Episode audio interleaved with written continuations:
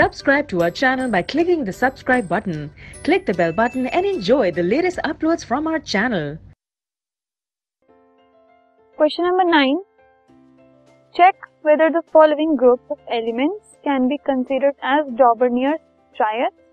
दो ग्रुप दिए आपको sodium silicon chlorine beryllium magnesium calcium क्या ये डॉबनियर के ट्रायड हो सकते हैं हमें ये चेक करना तो सबसे पहले हम सोडियम सिलिकॉन क्लोरीन वाला देखते हैं। तो इसमें फ़र्स्ट का एटॉमिक मास मतलब सोडियम का एटॉमिक मास है 23 और क्लोरीन जो कि थर्ड वाला है, उसका है 35.5 तो अगर सिलिकॉन का भी इतना ही आ जाता है इनके एवरेज के इक्वल आ जाता है तो ये कंसिडर हो सकते हैं।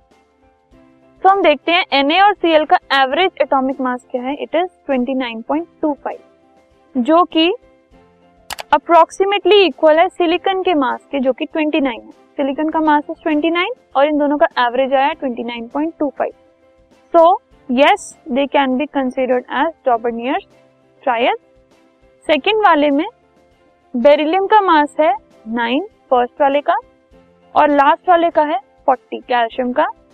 और इनका एवरेज है 24.5 जो कि मिडल वाला जो है सिलिकॉन उसके जैसा सॉरी मिडल वाला इज़ मैग्नीशियम मैग्नीशियम का जो मास है, उसके इक्वल है।